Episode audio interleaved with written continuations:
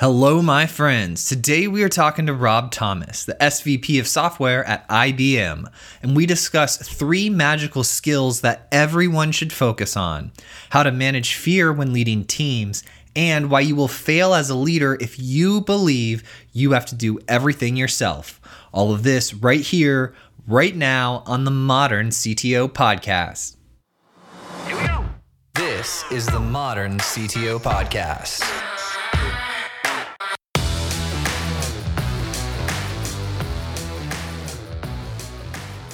Hello, hello. Hello, Joel. It's Rob. I'm so excited to talk to you today, man. Great to meet you. Yeah, I appreciate this. This is great. I've been like cyber stalking you, reading all of your blog content. Good deal. Well, hopefully, we have a lot of things to talk about. Yeah. When did you start writing? Probably a decade ago. And it's one of these things where I probably wrote for three years, and I don't think anybody ever read anything I wrote, which was fine. Uh, but you but you learn just by doing, like in anything else. And so after a while, some people started to read, and it probably got a little better. But it can still always get better. Was like was there like an initial inspiration, or how did you get like first interested in it? One of the thoughts I had was, I read a lot, a ton, and everything I was reading, I was writing down and keeping notes for myself and at some point, I realized this could actually be valuable to somebody else and could save them a lot of time if I could distill this into something that is, you know, more condensed, maybe put in a different form.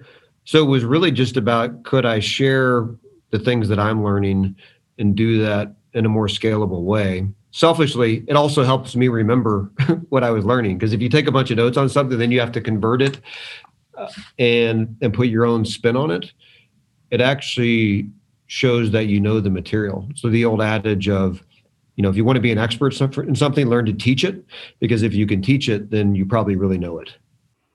Yeah, I read your article, like the first one, my first exposure to Rob Thomas content was your general, I think it was like general management instruction guide.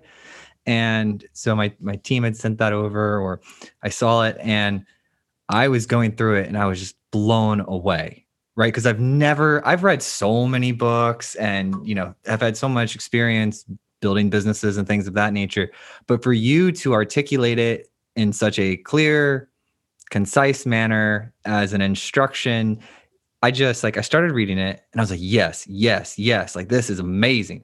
And then i saw some stuff that i didn't understand and i'm like oh that shows how little experience i have. That's to probably mean more to me in the future. And so it was a really it was really great to to get to read that. And as i'm reading it like all the stories of those these lessons i've learned were like coming up inside. And so i was like this guy's brilliant. I'm so excited to talk to him. I don't think brilliant but i appreciate uh, you saying that the reason i wrote that was we've got a lot of people in in ibm that aspire to run big businesses and to me there's what you read in academic books where I think it's really hard to apply that stuff. And then a lot of that was literary notes that I've taken over the last 20 years, mostly informed by bad decisions or mistakes that I made. And I was hoping for it to be something super practical where anybody could pick that up and maybe apply one or two things to what they're doing. And you know the groups I shared it with in IBM seemed to seemed to enjoy it and kind of and found it that way. So I hope it accomplished that. That that was really the objective. Yeah, after I read it, I was like, this guy needs to write a book. And then I Googled to see if you had written it. And you've written a couple books, and you actually have one that just came out called The AI Ladder. The I never planned to write a book. One blog post I wrote, I think it was seven years ago, and out of the blue, I got contacted by Wiley, the publisher in the UK, and and the woman said, "Hey, I think this blog post would make a great book. Have you ever thought about writing a book?" And I said, "Definitely not." But I thought about it overnight, and I called her back. I was like, "Sure, I'll give it a shot." That one was the book ended up being called Big Data Revolution and the blog post I'd written was just how data is being used in different industries. which I think is fairly obvious now. Maybe it was less obvious seven or eight years ago. And it's really hard to write a book. That's what I learned. What's funny about that one was I started interviewing a bunch of people trying to build content for the book. I talked to a guy, I forget, I think I just contacted him randomly, and he was in Rwanda, uh, an Oxford professor in Rwanda who'd done a lot of homework in the areas of data and he's like hey this book sounds interesting. Can i can i can i write it with you? And at that point i was like so deep and trying to figure out how i was going to do this I would I would take anything. So i was like sure. So he became patrick mcsharry is his name he became the co-author on the first book. Second book was i realized that every company is becoming a a tech company so i called it the end of tech companies meaning we're no longer going to call companies tech companies because every company is going to become one that one i did by myself and then the most recent one, the AI ladder, is really just about how do companies adopt AI. It's kind of get rid of all the hype and all the noise about AI. Ultimately, AI is about your data. Do you understand your data? Can you make sense of your data? That was really the focus of that one. So I became an accidental author of books. That's exciting, my friend. I learned so much from writing my first book because half the people will love you and half of them will yell at you. but uh, yeah, I mean, I I love seeing some of the negative reactions you get, like comments on Amazon. And my wife gets annoyed because she's like, "Why does this person hate you?" I was like, "I don't know, but there's really nothing we can do about it." that was in your in your management guide. I think you said something along the lines of like, "You can't please everyone, so don't try."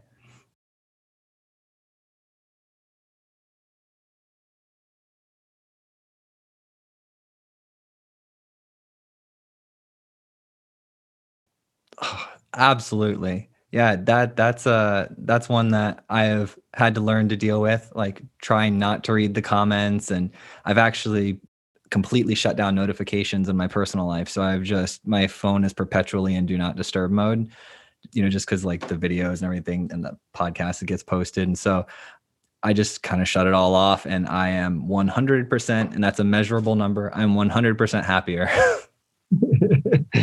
Sounds like a good move. So you've been at IBM for over 20 years, right? Yes. Was that your first job? It was. I I was an undergrad and I went straight to graduate school and then coming out of graduate school went uh, straight to IBM and it's been tremendous. I started with IBM in consulting.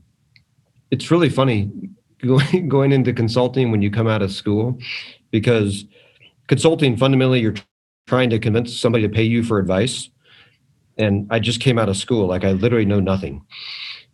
So trying to think about how are you going to add value enough that somebody's willing to pay you when it's obvious that you're just out of school. I think i looked like i was 12 when i joined ibm so you know it forces you to learn a lot. I remember one, one of the earliest stories this was like three weeks into ibm all the new hires were sitting in a room and one of the we called them principals now we call them partners walks into the room and says hey i just signed a deal.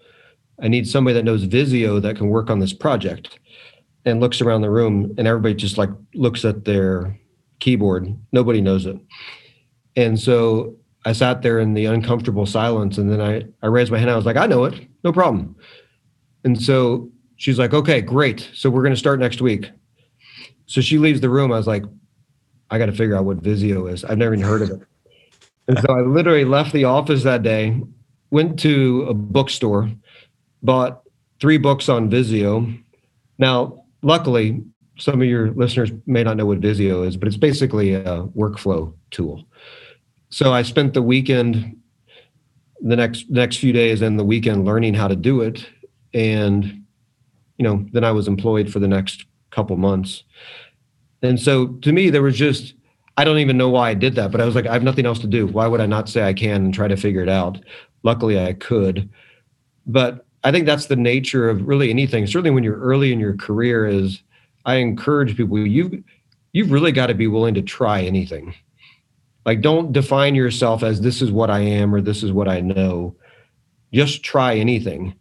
And you can learn pretty fast if you're willing to go buy the books or, or whatever it takes to do that. And now there's even more. I mean, this was before YouTube, right? You can learn anything on YouTube these days. So that was kind of one of the early experiences that uh, I guess just taught me that careers are really all about learning. And if you can learn faster than others, then you can probably do do really well.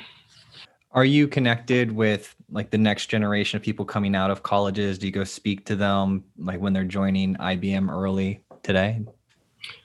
I am. So different levels. Like out of the blue, I had somebody contact me. I think it was Sacred Heart um, on Long Island, and said, "Hey, I think they'd seen something I wrote and said, "Will you come talk to the class?" So I went and did that for an evening, which was actually really fun because you realize how curious and just generally interested students are of trying to figure out what to do with their lives. I'm pretty heavily involved at the University of Florida, which is where I went to graduate school. I've spoken to some of the classes there. And then as we bring new hires into IBM, I love to go talk to, to that. We've got some new hire classes that I speak to. So all different forms of that actually.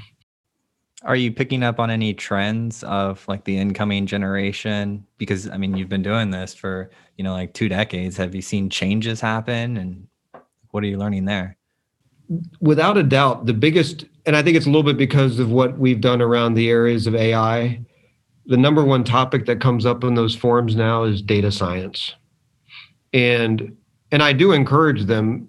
Look, it's really hard to come out school today? First of all, I can't imagine trying to get into college today. I certainly couldn't get into college today anywhere that I went. I can't imagine trying to get a job. But what I tell them is if you want a bulletproof resume that guarantees you a job, do something in com- computer science or data science. It will be impossible not to get a job. And so I do try to encourage people to think in that direction because these are fields that will run for the next 50 years probably. So that topic often comes up. I do see people that are just really curious about how to chart a career path. And I try to encourage them not to get too ahead of themselves. It's good to have ambitious goals, and the bigger your goals, the better. But to kind of go back to the Visio story, it's about just get somewhere where you like the people, where you're doing work that's interesting, and then be willing to raise your hand and volunteer and do whatever necessary.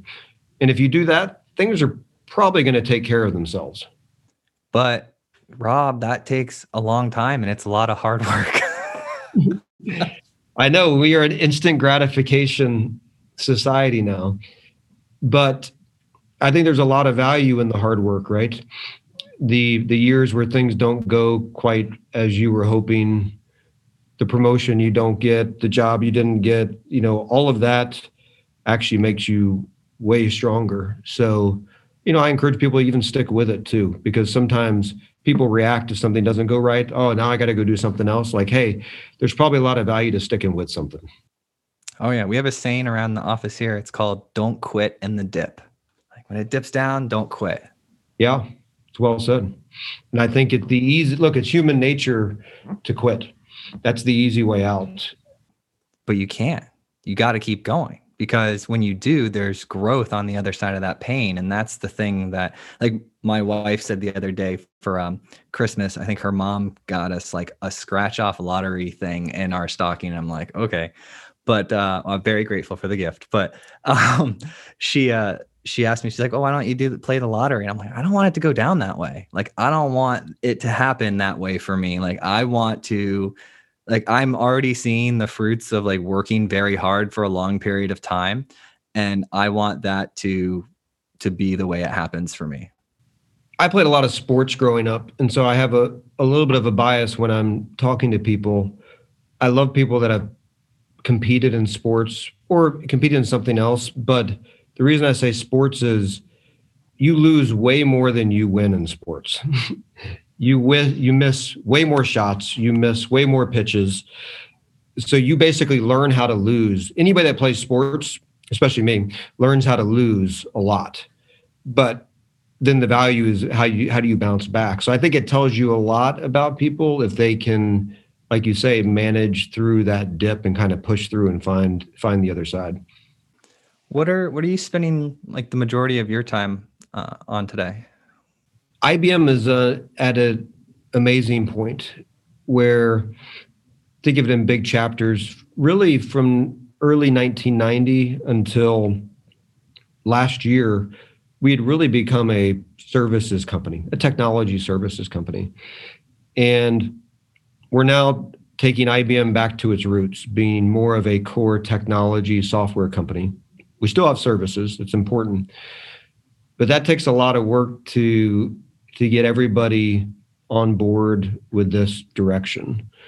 And so it's a lot of fun. So I I have most of the software business at this stage, and it's about getting everybody in IBM excited about making IBM the world's greatest technology company. And um, so it's a mix of hiring people, building products, reviewing products. I spend a lot of time with clients, all on online at this point, uh, but it's a lot of fun. Yeah, I saw that you guys have done some acquisitions recently. Yeah, we just closed an acquisition with a company called Instana.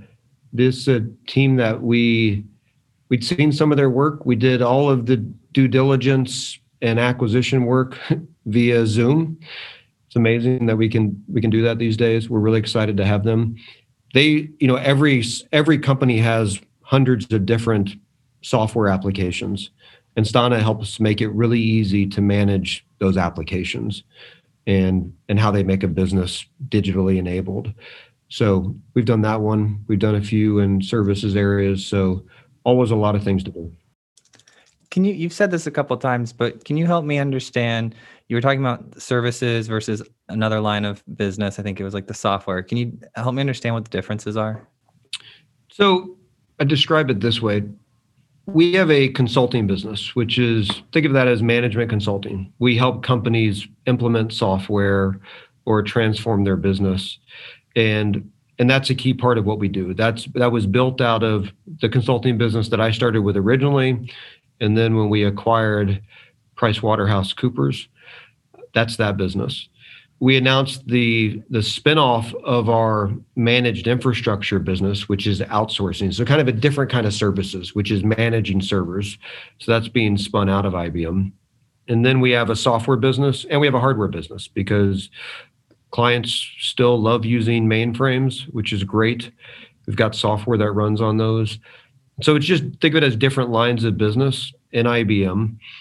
When it comes to software, we really do four major things. We do a lot in automation, so helping companies automate business processes, automate their IT. We do security, so helping companies protect themselves from from the bad guys and manage security. We do a lot in data and AI. And then what I'd call modernization, helping customers that want to move to the cloud. Those are really the four big areas under software for us. Interesting. I didn't, the automation stuff is transforming my business. I mean, I have a small business, but the amount of usefulness from these automation tools that exist out there from, and there's a whole spectrum of them, like from Zapiers, which is like pushing data between stuff to things like ClickUp. It's like helping us do like task and like dependent tasks for customer deliverables. We've just really embraced, we got we got from like the spreadsheet doing everything manually and then we grew you know as a business enough to where we're like we need better solutions and that's when we start looking. But i was so happy about how mature the market was compared to the time when i needed this last which was about 10 years ago when i had a company that was growing. And the solutions were not that mature. It was almost just you had to build everything yourself if you wanted it to work right. And now there's just so much uh, advancement. It has a big impact for a business like yours. That's why I'm always a little shocked whenever when most people hear automation, it immediately sets off a little bit of a fear factor. Oh, is that going to take jobs? Is that going to replace me? And I I I try to redirect that and say, you know, AI is not going to replace managers, but the managers that use AI are going to replace the ones that don't. Because think about how much more effective your business is now that you're using those kind of capabilities. And if your competitor wasn't, they'd be running around doing all this stuff manually. It wouldn't be very efficient. And so anything in automation, whether it's how you manage your assets or how you manage your supply chain or customer support or billing, it actually gives it gives the users superpowers. It makes them way better at their job, which is why I encourage people don't don't react to the the media hype of this is going to destroy jobs. It's actually going to make people a lot more productive, which is positive. So, what type of IBM automation software is there? Like, is it self serve? The hottest product, certainly since COVID hit, is something called Watson Assistant, which is it's a virtual agent. All your customer service can be done using software, and it's self service. Anybody can go on the web and try it. CVS is actually using it right now for um, COVID vaccine distribution questions. Royal Bank of Scotland uses it for all of their customer service. And now half of the time somebody calls Royal Bank of Scotland, they're just interacting with AI agent. And that means that all of their actual agents can spend way more time on the hard problems. So you can see why COVID kind of accelerated that because when people woke up one day and realized suddenly everything's virtual, how are we going to do this? Having a virtual agent, you know, at the on the you know the metaphorical chair next to you that can answer all the questions or most of the questions, it can have a huge impact. And you used to be on the Watson team, right? Yeah. The um, so it's interesting. Watson originally was Jeopardy. That's how most people recognized. That's kind of when it came on the scene. Then we spent the better part of seven or eight years doing a lot of experimentation. And a lot of that was back to the services discussion. It was kind of custom services work because when companies saw Jeopardy, everybody was like, I want my own AI. The thing that's changed in the last three years is we've really built this out as a product business. Things like Watson Assistant have really gone mainstream, self service, like you said. We've got things like Watson Discovery, which is basically just understanding all of your documents, all of your text, all of all of your data. Um, so we've got some really great products now. That's interesting. The um, understanding your documents that you mentioned that because last night I happened to watch Cosmos Possible Worlds with Neil deGrasse Tyson, and they had a, an episode at the end. I didn't see any of the other episodes. I just went right to the end one to see if because it was about the future, and I, am a big fan of the future. um, and in there, he like revisits the you know World's Fair of like 1949 or something, some date. But they a segment in that episode is this kid walks up to um, them discussing the, an IBM computer, and it's like this giant machine. And he writes the, the kid writes a date on an index card or a punch card type thing and hands it to the person. They put it in the machine and it reads out on a display like an old school oh, I forget what they're called, but like the LED type displays. And it reads out like the headline of the most important news article for that day. So they could write. So it was it was reading handwritten characters, and this is like forever ago. but it was it was IBM. Have you seen that or no? I have not. You intrigued me. I wanted to see that. I just read the book called The Maverick and His Machine, which was which is a book about Thomas Thomas J. Watson. So it kind of goes through a lot of that, which is actually an incredible book. But now I got something to watch, so I appreciate the tip. Yeah, I'd never seen handwriting recognition on such a legacy machine. okay, here's a topic I'm I'm interested in. I'm I'm asking around about uh, different different guests and stuff. So it's about outsourcing, right? About outsourcing. So I was talking with Ryan. Uh, he's the CEO of this company called X Team. And the most interesting thing about my conversation with him was definitely the the company culture, but their business model is they do the you know high performance on demand teams, right? So like outsourcing for companies. But for me, my experience, I built apps for like over a decade, and I just went usually directly to consumers or investors came to me or something of that nature. I didn't understand that there's this whole sub market or it's it's it's a large market of these app development companies or technology engineering companies that are building f- tools and things like that for other businesses. And so I was fascinated from a business perspective about how just having a visualization for how the economy is set up because I'm just nerdy like that. But then came up the question of, you know, when when do the companies decide to use the outsourcing agencies and how do they decide to do that versus hiring more internal? It looks like a lot of them have massive internal engineering teams but also use a bunch of outsourced people as well. How how do you decide that? You know, it's very situational.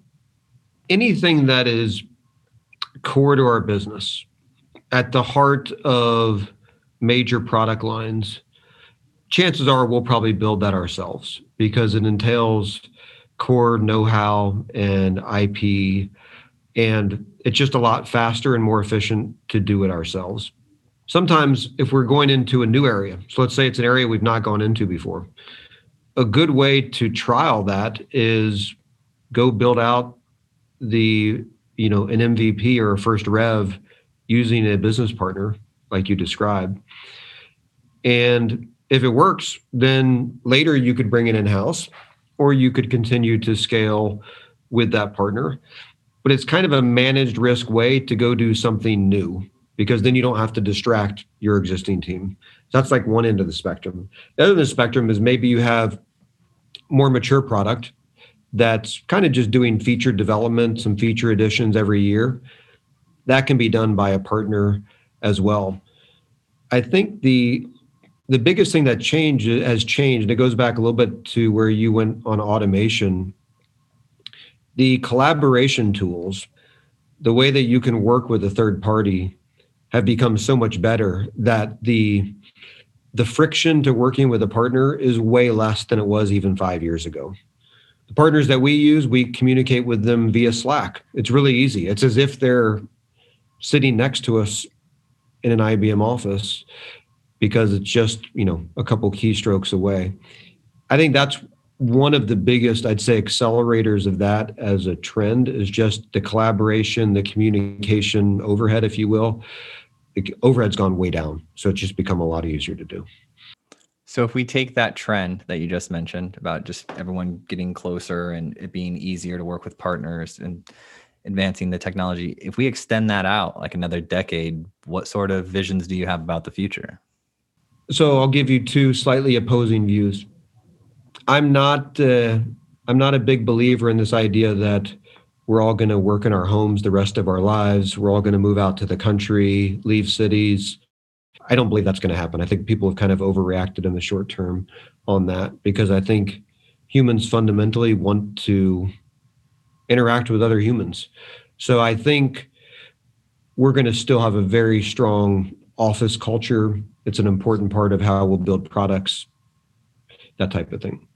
That said, when it comes to something like, hey, we're going to go into this new area, we don't have to choose a partner based on physically where they are because we've all become pretty good at working digitally. So we can go hire the best person in the world, regardless of where they are, pretty quickly to go do something. So I think there's a chance that you'll start to see even more of kind of the outsourced type work that you're describing, but probably in really small sprints. It's like everything doesn't need to be a one or a two year project. Like it could be, I need help for three weeks, or I need help for six weeks, or maybe I need something for five days. Maybe I need a design expert to really do a critical design review, and that's five days. So I think because we're more comfortable with that kind of work, which is certainly what we've all been forced to do in the last year, I think that becomes much more accessible. But again, I say it's an opposing view because I think the norm is actually going to be more of a return to people working together physically. But it's opened up this opportunity to find the best skill anywhere in the world. Yeah, it's shaken everything up. And now it's, it was like a culture shift. Now it's even more acceptable than ever to work remote yeah i think before it was like you would you would assume you were getting lesser quality or it's not going to be as good if i do it that way i don't think anybody thinks that way anymore because it's well, it's become the norm for the better part of the last year. Yeah, and the productivity. I've I've read so many different articles people put out, but one of the themes tends to be that productivity is doing better with people managing their time. I don't know how you would exactly prove that or quantify it, but have you been hearing that at all or no? I think it really it depends a lot on the company and the situations. I, I live in a town in Connecticut where probably 70% of the people that go to work commute into or used to commute into Manhattan every day. That's like two hours each way. So these people all got back four hours per day of their life. It's hard for me to think that they're not a little more productive because that is exhausting when you do that over a long period of time. You're not you're not joking, by the way. Just so I understand, people really do this. This isn't like an exact. They drive. They go commute four hours. Oh, absolutely. Because by the oh, time okay. think about it, door. I mean, the train itself is like an hour and ten minutes, but by the time you you know the 20 minutes before the train and you got to get there before the train and then getting through the city on the other side yeah it's easily two hours wow. um, i find it hard to believe that they're not more productive saving that four hours per day and plus you don't have to get up at 4.30 a.m and go get on a train i'm sure they're more productive i think for people that were spending a lot of time on airplanes traveling they've probably gotten a little bit out of this that said i think I've also real I travel a lot. Some of that downtime was helpful for for thinking versus just doing. and so I think it's a little bit different for everybody, but I, I certainly think for people that faced huge commutes, this has shown probably a better way. Yeah. How is your team like personally, your team? How have they responded to the transition? It goes in waves. And I think it's like that for every team. You know, at first there was a novelty aspect to it. I mean, and for IBM at least, we've always worked with teams across the world around the country. So being on a video call was nothing new back in March when this started. But what was new was never seeing each other face to face. So at first, there's a level of novelty to it for those of us that traveled a lot, which is many of us. Suddenly, we were having dinner with our families every day, which was great. Getting to see your kids every day, which was great. And then you get six months into it and you're like wow i've been going to the same desk every day. That doesn't feel as good. Like i liked the variety a little bit. This is what i've heard from people. And so it kind of goes in waves. Productivity i think has been exceptional to answer that question but i do believe people really want to get back to some level of interaction in the office. I think the thing you miss in a video conference world is the the the five minute casual discussion before the meeting or the five minutes after or the passing in the hall it just everything's become so much more transactional. Here's the meeting. What are we here to do? What are we accomplishing? And missing those in between moments a lot gets lost actually. Yeah creating a culture digitally takes a lot of effort um, one of the things that stood out to me, like I, I, highlighted a couple things from that management article I keep mentioning, which I'll definitely post the link in the notes. But one of the things that really stood out to me is you had said something along the lines of you need an intentional strategy to motivate your team. If you don't have one, then you're not going to have a motivated team. And I was like, yes, that's amazing and true. But then I was like, where's the example? What does that look like? I think it's different for everybody because it's you can't motivate people in an inauthentic way. So it is about what is your style? How how are you going to do that? I mean, to some extent, like that's part of my approach is sharing ideas like that. I do think people get encouraged and get motivated by, hey, you know, these are some good ideas. I can probably learn something by doing this. So so that's one way to do it. I'd use Slack a lot. Like I do monthly we call Ask Me Anything. So anybody in the company can come on and ask a question about any topic.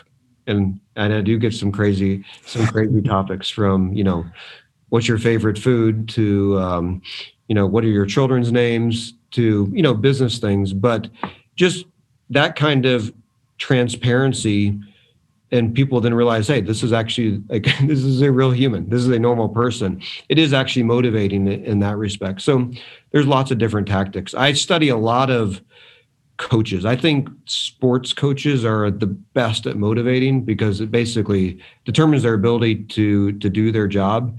You can learn a lot of techniques by by studying people like that. Who are some of your? Do you have a favorite coach, sports coach that you studied? It's hard not to admire Nick Saban, and I don't like Alabama at all because I'm a I'm a Gator and a, a Commodore, but the fact that he's been able to win for so long while having a rotating staff of assistant coaches means he's just built a great system. And when you hear him talk, he's always focused on really just discipline. Are you committed to a process of success, each individual and everybody as a team? And the way he just kind of builds different systems to enforce that, I think is really admirable. So it's clearly done a good job and it's clearly worked. Discipline is massively important. When did you realize this, like in life? I think my mom is probably the most disciplined, regimented person in that I've ever known. So I probably er- learned it about age four. So just contagious behavior. Yeah, always a plan, always written down, always an action item, always a next step. So it um, it was ingrained in me from a from a very early age and never went away. That's great. What a great mom, right?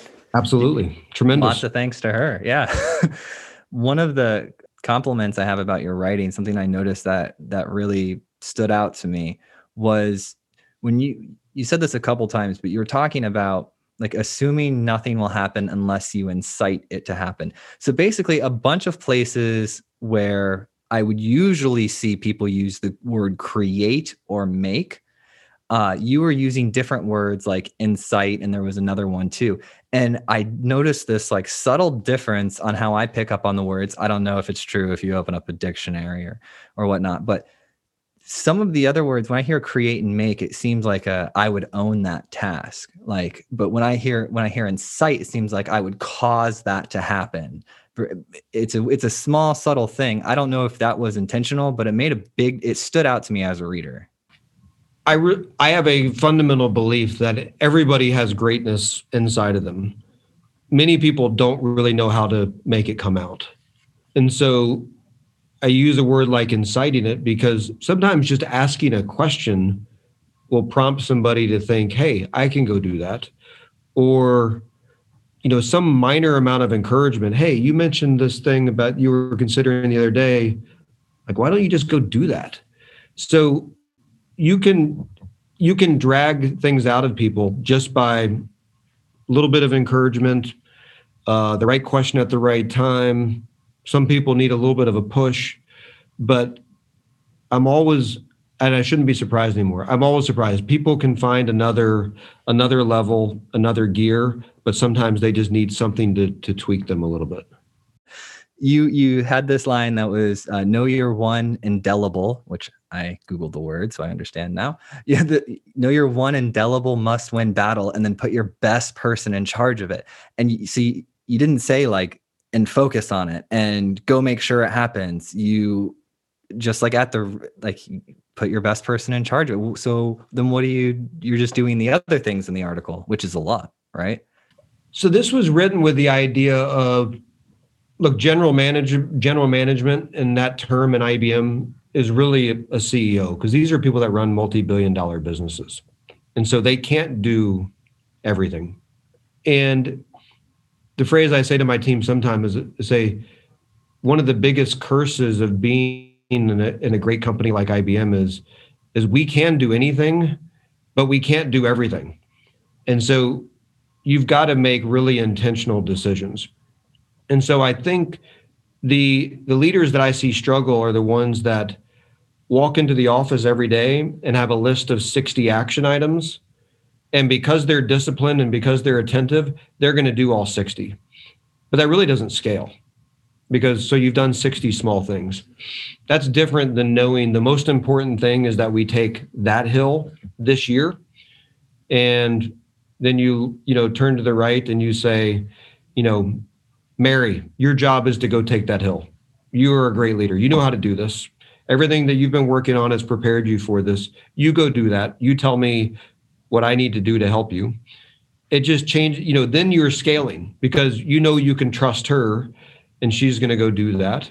It's going to make the whole team better. And then you as the leader can focus on the other things that you need to do. It doesn't mean that you won't help. It doesn't mean that you won't stay on top of it, but you will fail as a leader if you believe you have to do everything important. Pers- you have to personally do everything that's important. Yes, absolutely. I mean, you kind of learn that really fast as an entrepreneur. right. Right? Like it's tough. Have you ever started? Well, I guess you've been at IBM, but you've started businesses or been a part of starting businesses. I mean, you sound very entrepreneurial like when I talk to you. I study that a lot. So I, I know nothing in, um, in the real world. So I admire people like like yourself that have done that. Because I think it it develops a level of scrappiness and tenaciousness that sometimes is missing from people that have kind of only lived in the the corporate world, if you will. So I couldn't possibly say I've been in your shoes.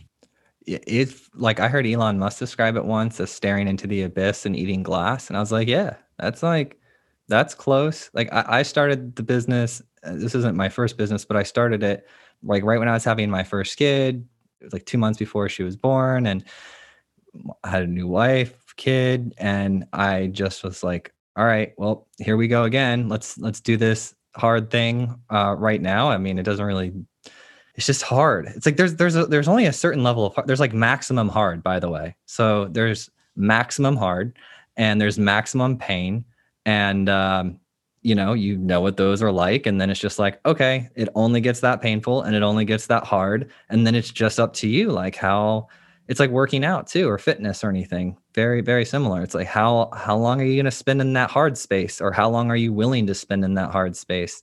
But i liked what you were talking about about focus earlier and knowing that one thing because that's something that's hard to teach because it's so context and situationally dependent to figure out what that hill is and to understand it. And so when things really clicked for me when i real i heard this phrase simplify to multi or simplify to multiply and i just start i think it was like a tim ferriss thing and i was just like what's the most important thing that has to be done um, whether it's today or in the quarter or in the year. And then I heard Bezos right after that say that the things you're seeing this year are from four years ago. And he's like, I'm living five years into the future now because I can. But, uh, it, and so listening to how these people think about planning and then having the faith to do that are two separate things.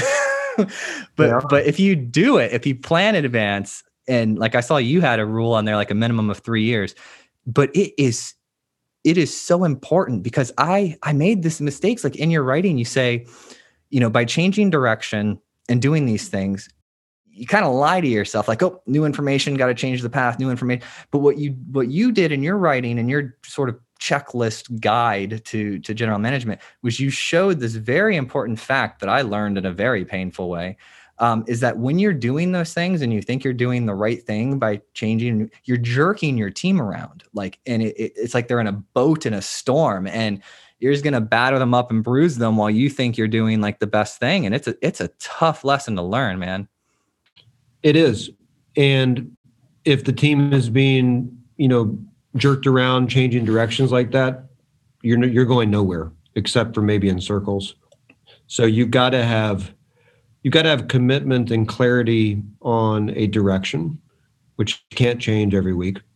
And then you've got to set your priorities to make sure that it's aligned in that direction. To your point on setting priorities, I'll tell you, here's one of the one thing that is so simple in concept that I think is incredibly hard to do. Every every Monday, write down on paper what are the three most important things that you have to accomplish that week I can't tell you how hard it is to actually do that because you actually sit down with a blank sheet of paper. You're like, well, that's important. You'll probably end up with a list of like 15 things. And you're like, well, that's not that important. Well, I if I can do that now and knock it out in 10 minutes, is it really one of the three most important things? Like really thinking about what are the three most important things that will have an impact and an outcome is actually not nearly as easy to do as it sounds. Oh, I yes. Okay, so we had this idea when we after the podcast started to take off a little bit, we ended up creating a leadership company where we did leader bits with these leadership challenges that we would do once a week and you would put them out there and people would join and they'd pay for them and go on. And what we realized is like the point of all of that and the business model ended up changing to where we were just uh, leadership training for companies like they would pick a leadership program they would do a 10 week uh, 10 weeks of challenges because what would happen is we found it's the hardest thing in the world to just be consistent.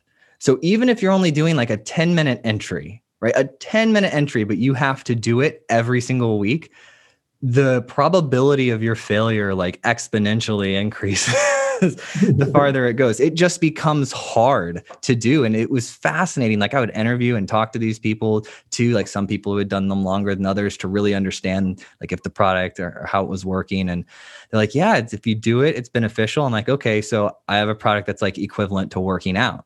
Like if you work out, you will get the results, right? It's just a lot of effort over a very long period of time. Yep. Look, I think it was the Warren Buffett quote that you know the greatest invention of of mankind is compounding. I think I butchered that quote, but the general idea was trusting compounding, which is just stick with it, do a little bit every day. Like that is the superpower. And you know, it's like the uh, it's like January 2nd when suddenly the workout room's packed again and then by January 15th it's kind of empty again. Like if people it's because people go too hard like they show up on January 2nd and they just kill themselves. And like that's not what it's about. Just do a little bit every day. Do a little bit every week. The power of compounding is can't be compared to. So yeah, we call it leveraging the compounding nature of time over here. It's like one of our like things that we talk about a lot because like you said, it was something that uh, Warren Buffett says, but then it happens with how you spend your time. Like it's not just like a financial thing.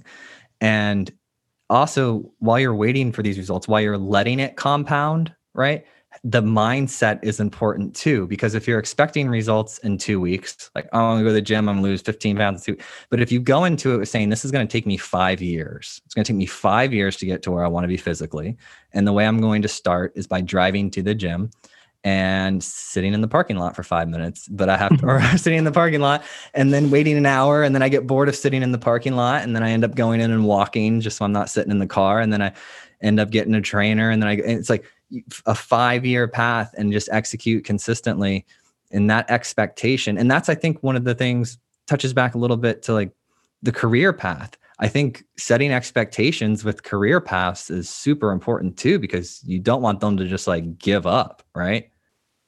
you got to have a ambitious goal. If you don't have any idea where you're going, then who knows where you'll end up. But then you do have to commit to consistent process, consistent discipline. What is it going to take to get better every day? Like those are the things that that I think about. And I I think as th- people think about the arc of their careers, there's probably there's probably three skills that I would say are the most magical skills for a person to have. And it's not it's not hard to describe, but it's hard to do. One is you got to be a great communicator. Whether it's, you know, how you write, how you talk to others in a meeting, how you share your ideas, whatever it may be, presenting, you got to be a great communicator. That's a magical skill. You got to be able to work with others which is not i mean the irony is we go we go through school and it's a penalty it's called cheating to work with others in school right so then you get in the workforce and suddenly you're you know the magical skill is can you actually work with others i think that's the second one third one actually for me is reading i know not everybody likes reading but there's other ways to well first of all read stuff that you like then you'll like it and then you'll, you'll see where it takes you but if you don't want to read, listen to podcasts or something else. But reading is a magical skill because I tell people this over and over again. If you just go, you've got a meeting on a topic or a presentation, if you just go read the three best books ever written on that topic, you're going to be smarter than 90% of the people in the room because they probably didn't take the time to do that. So, look, if you're a great communicator, you're great working with others, you spend a lot of time reading, you're pretty much unstoppable. Okay, so I want to I want to first of all, yes, I love that. And when you were talking about the compounding time, right? And like, let's say you're trying to work on these, becoming a great communicator, or working with others and reading, and just putting that 30 minute chunk in your schedule and just letting it become part of your identity. This is someone who I am. I'm someone who invests time in my communication skills or reading. And then let's say, so you do all of that, right? And you do that for a year or two, and you notice like a drastic difference in the improvement in these three areas. And maybe even your coworkers and leaders know, people around you. Okay. Then you go off to do some big goal and you apply the same principles, right? And you get the big goal. You get a goal that you thought would take you 20 years. You get it in about two, maybe three years, right? Then you get kind of like depressed because here I'm sharing this is like a personal thing. It came out differently, but I'll I'll share the details if you want. But so I I accomplished this thing I thought would take me 20 years. Uh, this podcast because like it was my dream to talk to like the greatest technology leaders in the world, building the coolest stuff, and that was this thing I planned and set out to take 20 years, and then it, it happened within like two or three years, and and I the weirdest thing happened. I got kind of depressed and then I realized that like I can do anything if I if I work hard at it and apply these principles like and I couldn't figure out like what to do. You know, like what to do with this new you called it a superpower uh, uh earlier. Like what do you do with this superpower? And then uh so I was at, so I'm curious because I, I was asking around and I've I figured it out for the time being because this happened to me about six months ago, eight months ago. But um, I'm curious when do you see this happen in some of your high performing executives? Like, do you see them hit these goals, apply these principles, and then just kind of get lost for a minute? I definitely have. We we watched the movie, the Pixar, the new Pixar movie Soul with my wife and kids. I don't know if you've seen it. Yeah, we just saw it like a couple weeks ago or when it came out. Pixar has gone from talking toys to to movies that make adults like ponder their whole life.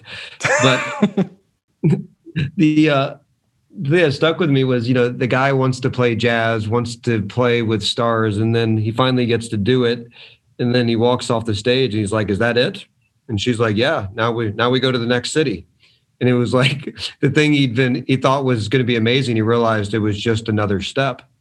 And I think that's that's kind of the whole game, right? Which is you have to have goals, but then you've also got to be able to find what is that next level. The thing I the thing that's the most painful for me, but I also like is when you kind of think you have it going and you think you're doing the right things, then you meet somebody and you're like, wow, that person's like 10x in that area to me because then it completely changes what you thought the bar was.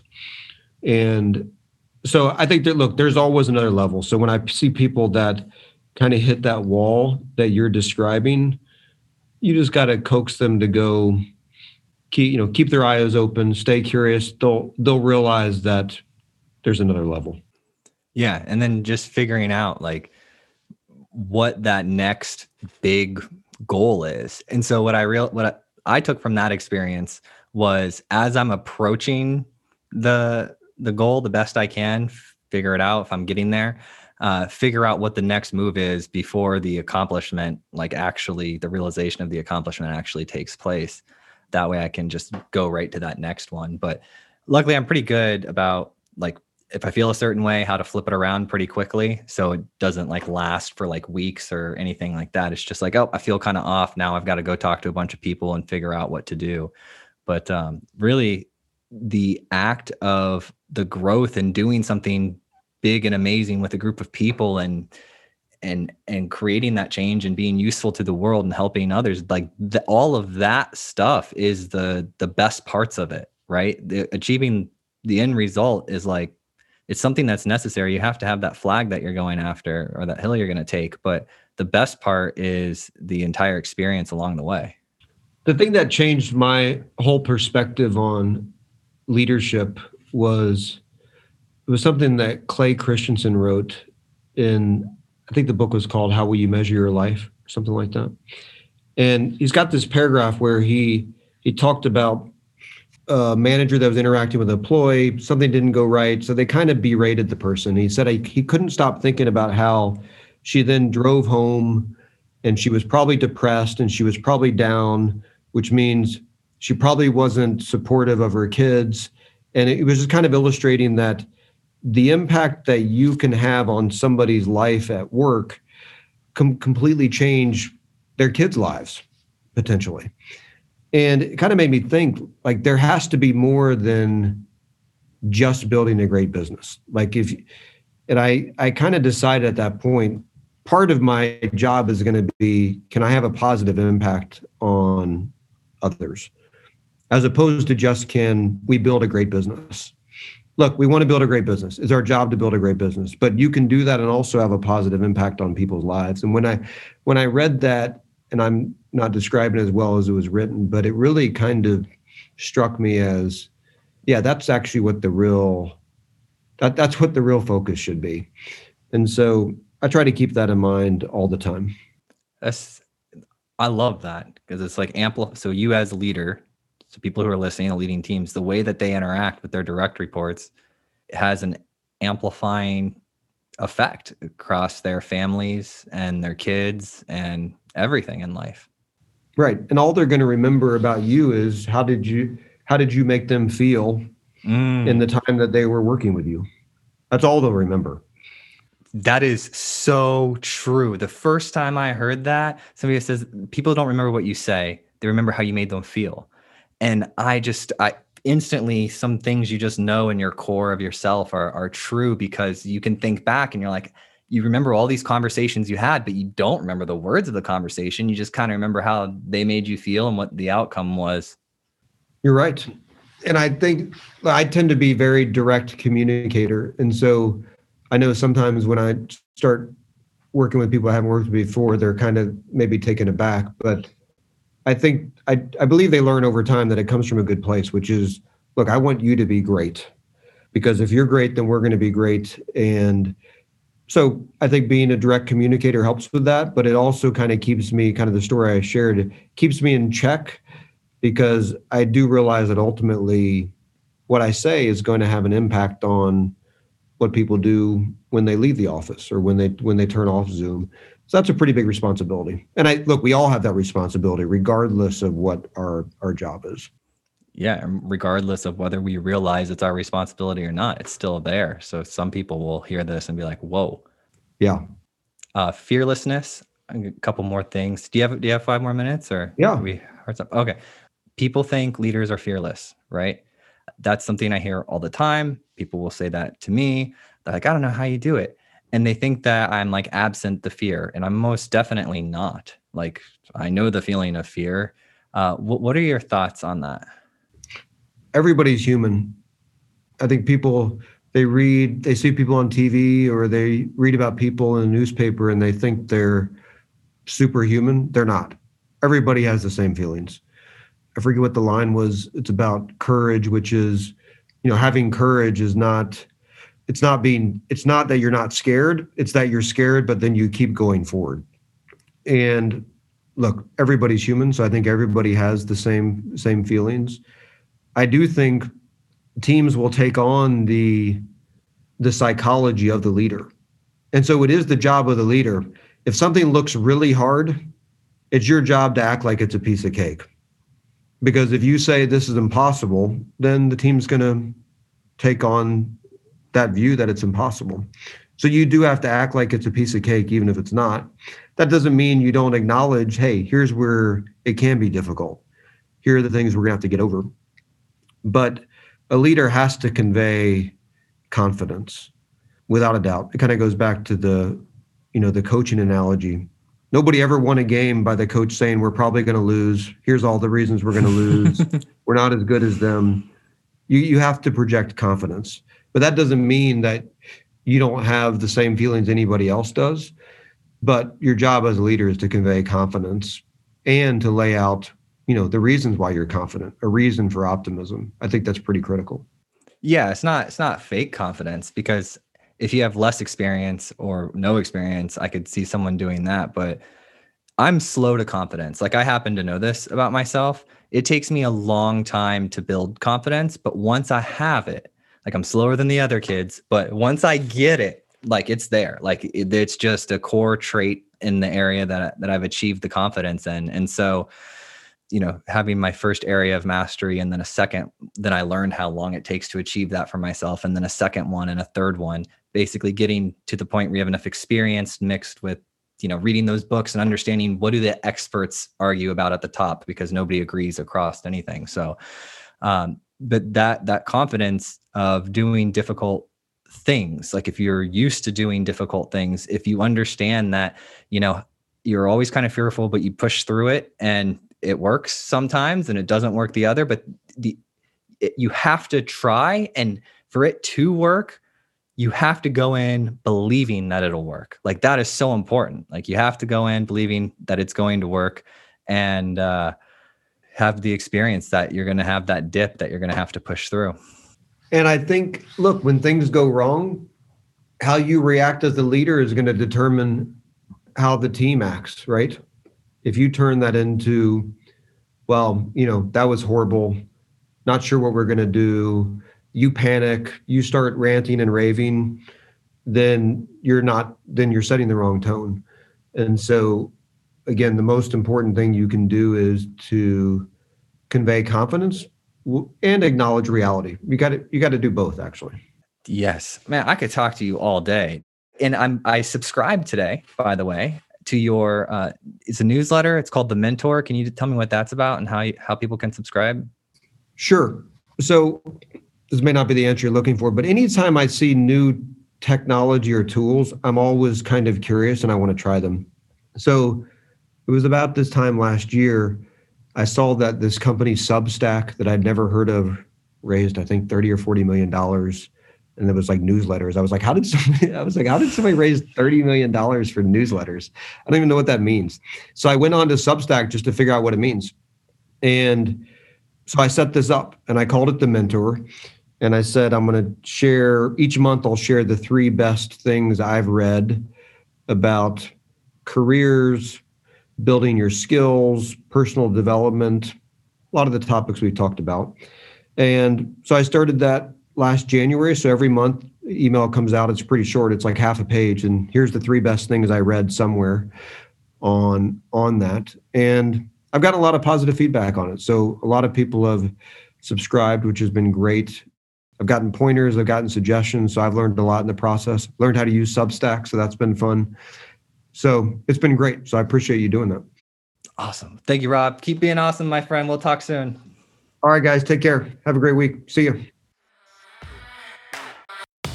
Thank you so much for listening. And if you found this episode useful, please share it with a friend or a colleague who you think would get value from it. And if you have topics that you'd like to hear discussed on the podcast, either add me on LinkedIn or send me an email, joel at moderncto.io. Every time I get an email or LinkedIn message, it absolutely makes my day and inspires me to keep going.